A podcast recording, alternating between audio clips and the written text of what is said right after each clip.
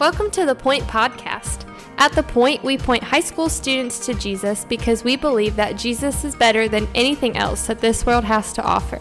We hope that this podcast is an encouragement to you in your walk with Christ, but that it does not replace the time you're already spending with the Lord. Thanks so much for listening, and here's our awesome high school youth pastor, my husband, Justin Kinley. Hey, good morning, students. Happy Thursday to you, man. I hope uh, last night you enjoyed our online worship service last night, man. Uh, I'm loving it and I'm enjoying it, but it's just not the same as being together. And uh, but man, while we're doing it, I think it's amazing that we get the opportunity to do that. So if you missed out, go on YouTube now and watch it, and uh, and stay up to date with us as we're doing our services, man. Every single Wednesday night, I want you to join on. And uh, tonight is Taco Thursday. Join us on Instagram Live, and then tomorrow, tomorrow we are having a Good Friday service on Instagram Live live at 9 o'clock. And also before that, you're going to see in a few hours on our Instagram story, uh, me and Courtney are going to get on there and uh, we're going to put a box where you can actually share your address. And bro, tomorrow we want to drive by your house and just wave at you, see you, shout at you from the car while staying six feet away. And so uh, you can put your address and man, tomorrow we're going to come see you. So I'm excited about that. But today we're going to continue in our Easter devotional series. And uh, th- this story we're at today, th- this account during the last week of Jesus Jesus' life is bar none, bar none, one of my favorite uh, stories, moments in the Bible, without a doubt. And it's cool in the Gospels because Matthew, Mark, Luke, and John all record this event happening. They all record this moment, and that's actually not I guess crazy common in the gospels is is you know Matthew might include something that Mark and Luke hold out or John might include something that the other gospels don't include because it's not that they're differing it's just they're writing from different perspectives and they each have different reasons for writing what they're writing um, and so but this story this this account we're looking at today is one that's in all four and um, I'll, I'll share with you why in just a second but it's one of my favorite moments in the Bible. So this is right before Jesus is being crucified. Tomorrow we're going to look at the cross uh, but today this is where we're we're at. And Jesus has stood before Pilate, uh, he stood before Herod already, and this is about to be kind of the last thing to fall before Jesus is whipped, mocked, walks up to Calvary, and dies. And so look at what happens in we're in Mark chapter 15, uh, verse 6, and this is what it says. It says, Now at the feast, he used to release for them, that's Pilate, uh, one prisoner for whom they asked and whom the rebels in prison who had committed murder in the insurrection, there was a man called Barabbas. And the crowd came up and began to ask Pilate to do as he usually did for them. And he answered them, saying, Do you want me to release for you the king of the Jews? That's Jesus. For he perceived that it was out of envy that the chief priests had delivered him up. So, so notice what, what they're about to do is Pilate says, okay, I release for you a prisoner every year. And, and Pilate in the New Testament, you can kind of tell that he realizes, and he just said that there actually, he, he realizes that it's not that Jesus is a bad guy, but that the chief priest and the Sadducees and the Pharisees, they, they really want Jesus dead for bad reasons, right? And so it's not that Jesus is this crazy bad person, it's that these political leaders uh, and these religious leaders want Jesus dead. So Pilate recognizes that, and he sees kind of a loophole out of it. He says, well, maybe I can sit here and see if I offer them Jesus or Barabbas, then surely they're not going to pick Barabbas's freedom over Jesus. I mean, Jesus healed people. Jesus, uh, you know, touched lame people. Now they're now walking again. Uh, blind people can see again. He fed thousands of people. Sh- surely they're going to let that man go free versus Barabbas, who is a murderer and a leader of a rebellion and all this stuff. So Pilate thinks that this is his way out of crucifying a what he kind of finds as a blameless man, which is Jesus. maybe maybe he saw Jesus like a religious nut, maybe or something, but definitely not someone who's worthy of crucifixion, which is the worst possible death you could have. So that, that's kind of what he sees. He, he's going to offer the crowd Barabbas or Jesus, and in his head, he's thinking that they're going to choose Barabbas or, or choose Jesus to be freed, Barabbas to be crucified. But look at what it says. Look at what it says. It says, But the chief priests stirred up the crowd to have him release for them Barabbas instead. And Pilate again said to them, Then what shall I do with the man that you call the king of the Jews? And they cried out, Crucify him. And Pilate said to them, Why? What evil has he done? But the crowd shouted all the more, Crucify him.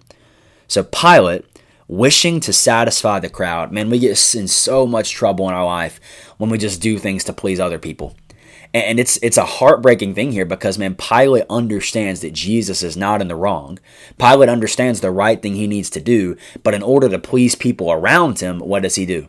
he decides to give into the crowd. Man, students, I'm just telling you, it's never, it is never a good idea to make decisions where the primary focus is how can you please people around you and how can you satisfy what, what people want from you? That's just not a good way to make decisions. And Pilate, wanting to satisfy the crowd, says, Release for them Barabbas.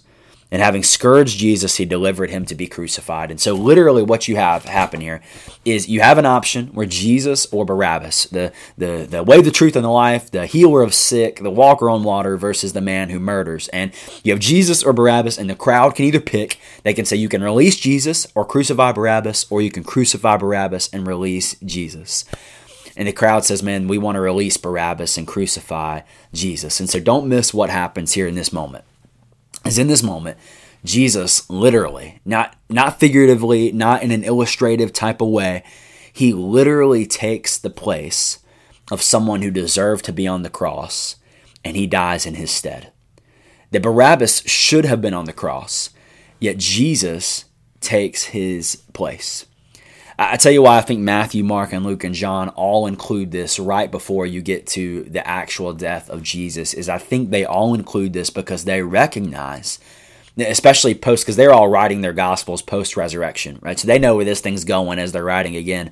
But I wonder how much more clearly now they all recognize that looking back when Jesus when Jesus took Barabbas's place, that was such a beautiful picture of what Jesus was doing for you and me on the cross the students, you, you and I deserve the cross. I mean, the Bible says, for the wages of sin is death.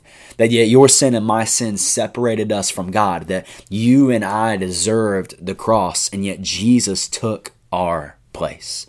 Now, I love what uh, Pastor Judah Smith out in Seattle says. He said, God had to treat Jesus like Barabbas so that God could treat Barabbas like Jesus that, that now when Jesus took our place, we are now welcomed into the family of God. Forgiveness is available for us. Mercy and grace is available for us. Life everlasting is available for us because Jesus took the place of Barabbas and he took your place and mine. And now, just in wrapping up, I'll tell you what's crazy to me. This actually blows my mind is that we never see Barabbas mentioned in the rest of the New Testament.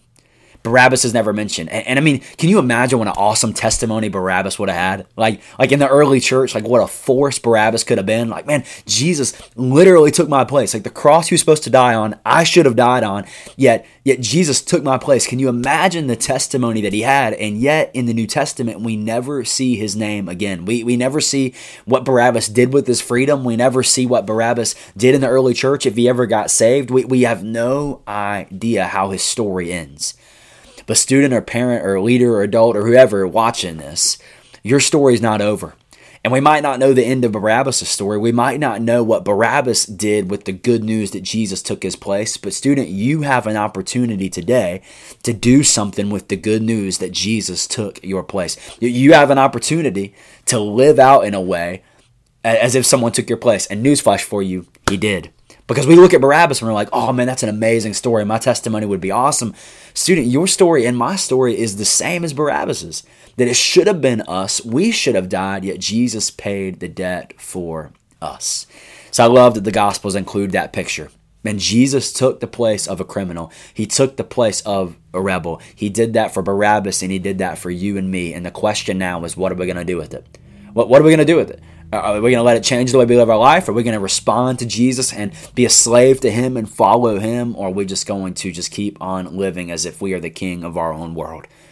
And I'd encourage you today to choose to choose Jesus. He, he's better than anything else the world has to offer. Choose Him. And maybe you've never done that today and you're watching this and you're like, man, I've never begun to follow Jesus. And I recognize for the first time what God did, that God took my place. Man, message us in the in the direct message here. Or reach out to us. We would love to show you what that looks like what it looks like to follow jesus and what it looks like to turn to him. And man it's the best decision the best decision that you could ever make. So students we love you. Man can't wait for taco thursday tonight. And then check out on instagram later today if you want us to come drive by your house tomorrow. Put your address in there. We'll message you on instagram just a few minutes before we get to your house to let you know. And uh, man we just want to honk the horn at you wave at you yell at you see you and uh, man we're excited about that. All right so we love love you. Tomorrow night, Good Friday service, Instagram Live, 9 o'clock. Be there, and it's going to be good. I love you, and I miss you. Can't wait to see you again. Thanks so much for listening. The Point is a ministry of First Baptist Church Indian Trail for high school students. We offer life groups every Sunday morning at 8, 9:30, and 11 o'clock, and we meet on Wednesday nights at 6:15. For more information, you can go to our church's website at fbcit.org.